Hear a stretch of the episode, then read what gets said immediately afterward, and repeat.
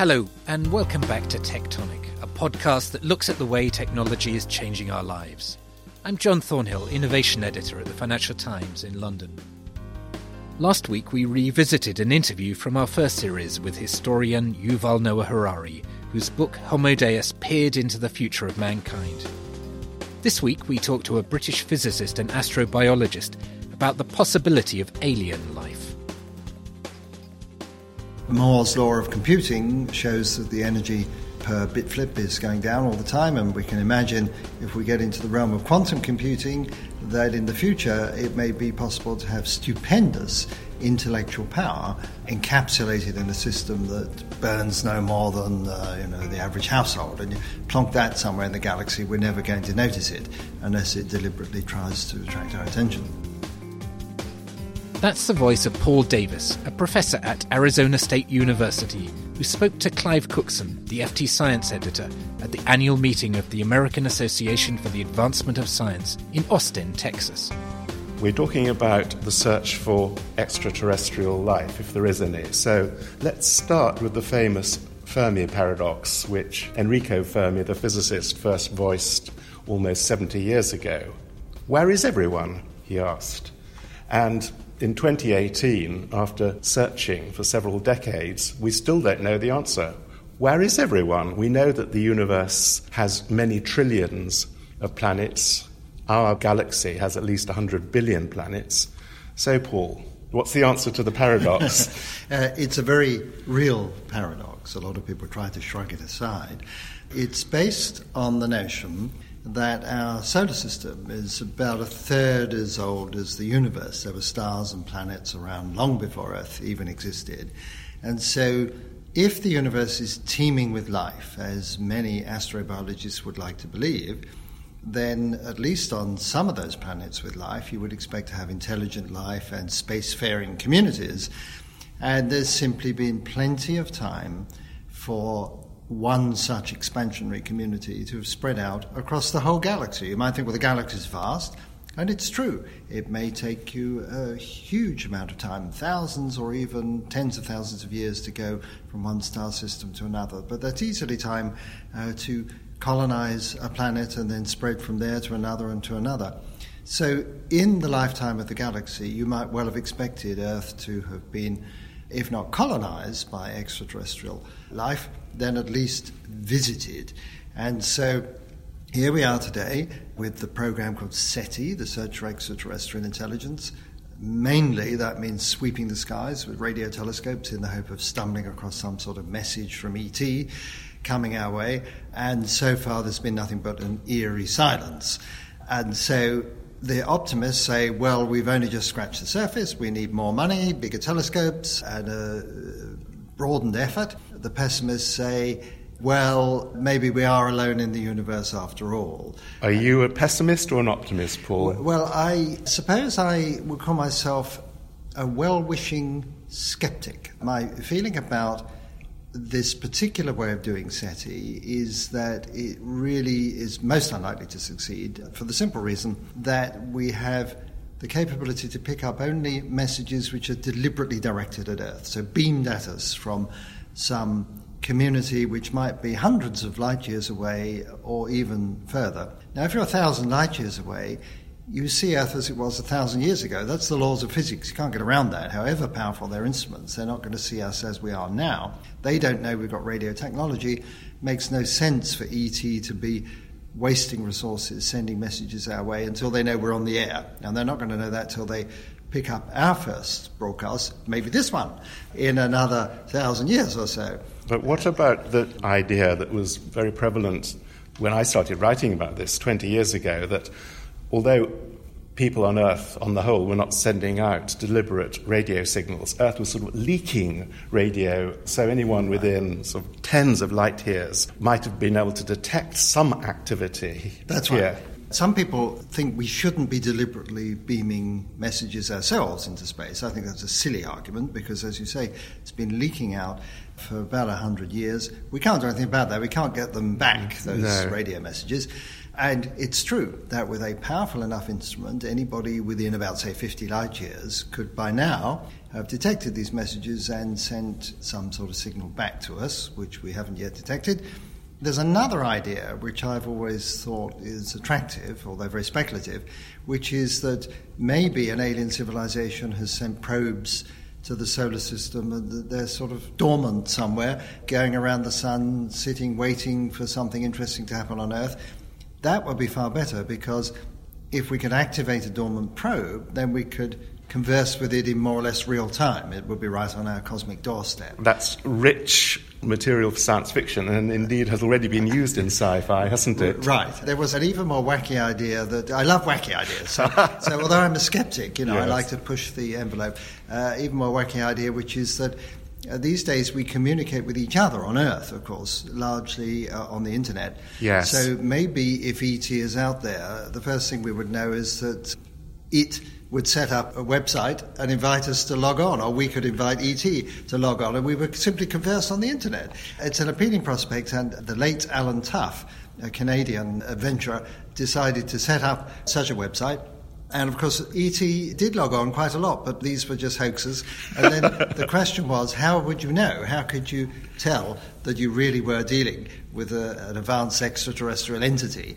And so he called me one day as I was walking along a beach in uh, Sydney and said, We've got a really convincing case, and we're putting a lot of questions to this yes. entity, getting a lot of very sensible answers. What would be the discriminator? And I said, Well, try getting this thing to factorize a very large number into the product of primes, because yes. this is well known to be computationally intractable for even the world's best supercomputer. And lo and behold, this thing came back with the right answer. And I said, well, try a bigger number. At which point, the hoaxer threw in the towel, and it was a Borg computer operator from, from Birmingham. So, but it does sort of raise the whole issue about how do we know that we're dealing with intelligence? What is a signature of intelligence, more, yes. more generally? And what is the best way of searching for that signature of intelligence without being too confined by our own human prejudices about what will we do and how do things work for us? What about using another thing that they're doing more is sort of optical signals, looking for sort of laser flashes from extraterrestrial civilizations? Is that a better right. route, do you think, than uh, radio? I think it's about equivalent, and I've always had a bit of a soft spot for that. Charlie Townes, who invented the laser, was a strong proponent of optical SETI, and the latest breakthrough initiatives, which are being funded by Yuri Milner, includes a component for optical SETI, but it still works on the premise that they know we are here and expending resources trying to attract our attention. I think a better strategy is to forget about messages and just look for the most general signatures of intelligence. So, in other words, if you look at the moon, say, is there signs of technology on the moon? artifacts on the moon? And the answer is absolutely there is. There's a satellite called Lunar Reconnaissance Orbiter. The downlink from that satellite happens to be at Arizona State University, so I know these people. Yes. They employ students at like $10 an hour to stare at these pictures and look for anything interesting, mainly for geological features. But of course, they have detected intelligence on the moon, uh, technology on the moon. So far, it's all been American and Russian, but you know, has that capability. But it raises this whole question how would you spot the signature of non human technology? How might it manifest itself if it's a million years in the future or 10 million years or a billion year technology? It, it's almost impossible to figure out what footprint there would be in the surrounding environment. People have looked for very unusual stars with light patterns that don't seem to be the result of dust clouds and strange comets and planets on the grounds that these might be some huge energy harvesting megastructure. Mm. What about that approach? Again, I've always had a soft spot for that. Freeman Dyson, who thought of that uh, idea back in 1960, is a very old friend of mine and a, a great inspiration to me in my career, and uh, some of his ideas are pretty crazy, and, and some some are worth thinking about. But that's all right in science. And he did suggest that maybe an energy-hungry community would surround its star with some sort of megastructure to trap all or most of the light? And might we see evidence for that? And there was a flurry of activity a year or two ago with something known as Tabby's star, yes. uh, named after Tabby, whose second name begins with B, and I can't pronounce, in spite of the fact she came to visit me, and I took a tutorial in the pronunciation of her name. But it's uh, universally known as Tabby's star, and it, uh, has, it's very intriguing. Latest on Tabby's stars, it looks like it is not an alien megastructure. It what has, a shame. Uh, yes, it's, uh, but nice try. It's the type of thing that we should be looking for. But of course, again, mostly we are simply working on the basis of what will we do writ large? And when I think of my own enthusiasm mm. for this field, when I was growing up in London in the 50s and 60s and sort of reading comics and things, all of the futurism was really basically taking current technology and imagining it was being done on a grander scale. Uh, and so I was very inspired by Dan Dare in the Eagle Comet, who had a rocket that looked pretty much like the ones that were being launched at the time, but he was able to fly off around the solar system and just get another tank of fuel on the moon and then zip off to Mars and Venus and so on. And clearly, this is ridiculous. And so, the problem about futurology is that we tend to miss what is genuinely new. And in the case of my own youth, what was missed was the whole sort of information revolution. Hi, this is Matt and Sean from Two Black Guys with Good Credit. If you own or operate a business, whether it's a local operation or a global corporation, partnering with Bank of America could be your smartest move. By teaming with Bank of America, you'll enjoy exclusive digital tools, award winning insights, and business solutions so powerful you'll make every move matter. Position your business to capitalize on opportunity in a moment's notice. Visit bankofamerica.com slash banking for business to learn more. What would you like the power to do? Bank of America, N.A., copyright 2024. And we don't know either on the basis of the laws of physics and biology as it exists on Earth and chemistry how different biologically an advanced civilization might be to us, do we? I'm pretty convinced that biological intelligence is a transitory phase in the evolution of intelligence. Even on Earth, we can see that a lot of the intellectual heavy lifting is being done by I want to use words like computer or robots or something. These are inappropriate words for what is happening. We're talking obviously about artificial intelligence, but even the word artificial I think doesn't quite capture it. It's designed information management systems. It's a cumbersome expression. The word design is important because so far intelligence on Earth has been a product of Darwinian evolution. It's a very slow way of getting there. Now we can accelerate by many orders of magnitude the evolution of intelligence by designing systems that then design their successors and so on.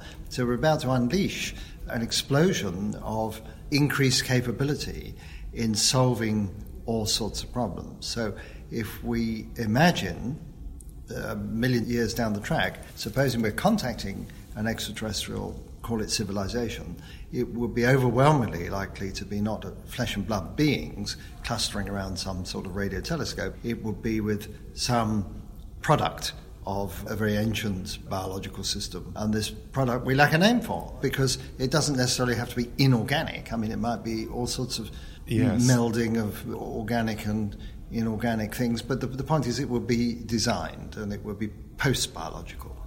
And maybe it would be so different from us that maybe it is out there and we just wouldn't recognize it. We wouldn't recognize it because its footprint might be inconspicuous, and because we tend to think we were talking about Dyson spheres. Yes. That's thinking in terms of energy as the appropriate parameter for technological prowess.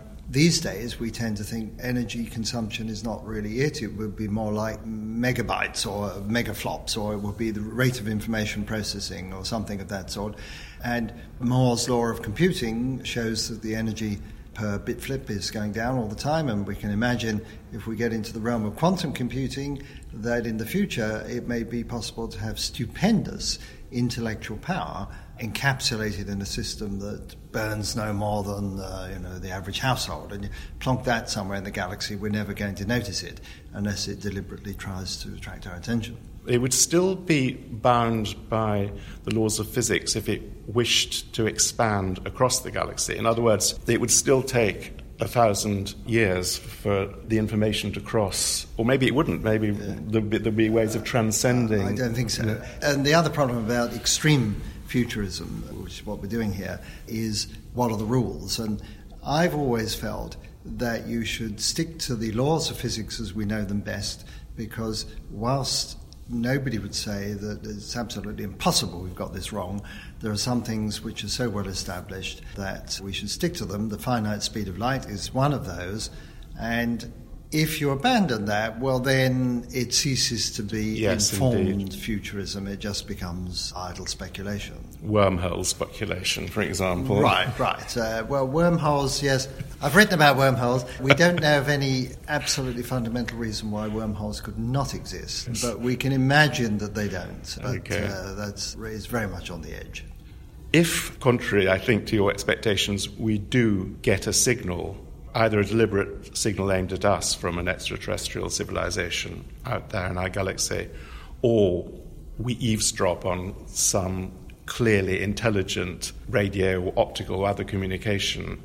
What do you think will be the effect on Earth? It'll obviously be the biggest scientific discovery of the century. It's hard to think of anything bigger if it's at all comprehensible. Is there any idea about how people on Earth would react and what the governance structures would be?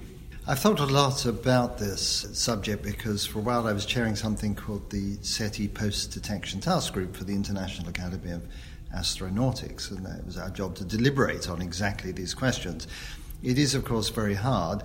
What I think is generally true is that these, uh, how can I put it, uh, cosmic discoveries, these things that really fundamentally change our view of ourselves and our place in the world, they are, of course, big news at the time, but because they don't impact on daily life, it takes a long time for it to seep in to our culture. And if you think of Copernicus or Darwin, these were fundamentally changing the way humans saw themselves. And of course, today we live our lives knowing that the Earth is going around the sun, we're not the center mm. of the universe, and knowing that we're a product of nature, uh, descended out of the biosphere. All of this is part of our lives. We don't go around worrying about this on a daily basis, but it's important in the way we think of ourselves and plan our future. And the same would be the discovery that we're not alone. It would clearly have a difference, but I think it would depend very much on whether we can simply say, that's it, we've determined we're not alone, there's somebody else out there, versus we're actually in contact with an extraterrestrial civilization. If we were in contact, for example, like if there were yes. an alien probe of stupendous capability just on our doorstep, and suddenly we could access information that is completely beyond our imagining at the moment, that would be extremely disruptive. And uh, an example I give is that if you imagine a very altruistic community that might see that we're struggling a bit with uh, energy sources, yes. polluting the planet, might give us the secret of how to get controlled nuclear fusion, which people have been trying to do 50, 60 years, and you think, well, that's great, you know, how could that be bad? Well, the answer is it would completely disrupt the stock market, all sorts of industries would be overturned. It, in the end, might be very useful, but it may cause mayhem. Meanwhile, it would be very destabilizing. So, just one little bit of technical information delivered in an altruistic spirit could seriously backfire.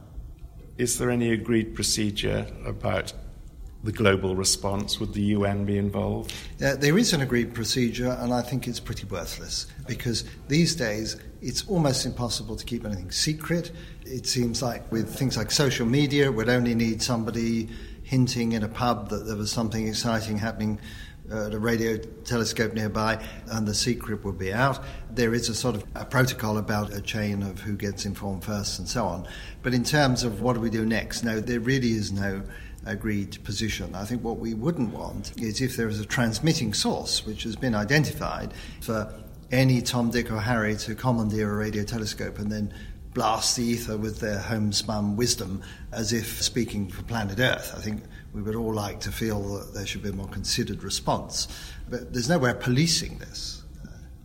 Briefly, just stepping down from extraterrestrial intelligence to extraterrestrial life, even if we are alone in terms of intelligent civilizations that we can contact, what are the prospects of at least finding simple or microbial life, do you think? Well, here we must divide searching the solar system, where we can actually send probes, to trying to detect signs of life on extrasolar planets. Mars has always been a favourite of mine. I'm convinced that there has been life on Mars. In fact, I know there has been for the simple reason that rocks from Earth go to Mars from time to time. When comets and asteroids strike the Earth, they splash rocks around. Mars rocks come to Earth. We've got several at our university. And so, as a means of transporting microorganisms between Mars and Earth, I think this is pretty much established. And so, if you get life on one of those planets, you get it on both. But it is, of course, the same life. What we'd really like to know is whether life has started more than once, because that's the thing that has truly profound philosophical implications. Unless you believe life is a miracle, which I certainly don't, a lot of people feel, well, if life on Earth is just the result of a random accident, it's an aberration in one insignificant corner of the universe, a freak of chemistry, then marvelous though it may be, we are just basically freaks. Whereas if there's a sort of inbuilt life principle in the universe, if life emerges naturally and automatically as part of intrinsically biofriendly laws, well, then that would make us all feel more at home in the universe. It would make us feel that the universe has some sort of point to it, or there's a scheme of things that incorporates life and who knows, maybe even mind. And so that's not quite a religious position, but it's sort of getting close to having that level of inspiration. So I think just a single microbe that is life, but not as we know it, would be transformative in that respect on that rather beautiful philosophical note. Thanks very much it's indeed. Been my pleasure. We'll be back with another episode of Tectonic next week. In the meantime, if you'd like to comment on today's show or suggest any topics you'd like us to cover in future episodes, please email us at tectonic at ft.com.